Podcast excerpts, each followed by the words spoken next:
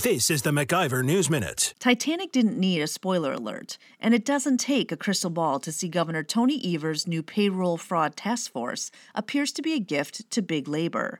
The task force is heavily slanted towards union interests. Five of its six public members are union leaders or have deep ties to organized labor, according to a membership list obtained by MacIver News Service.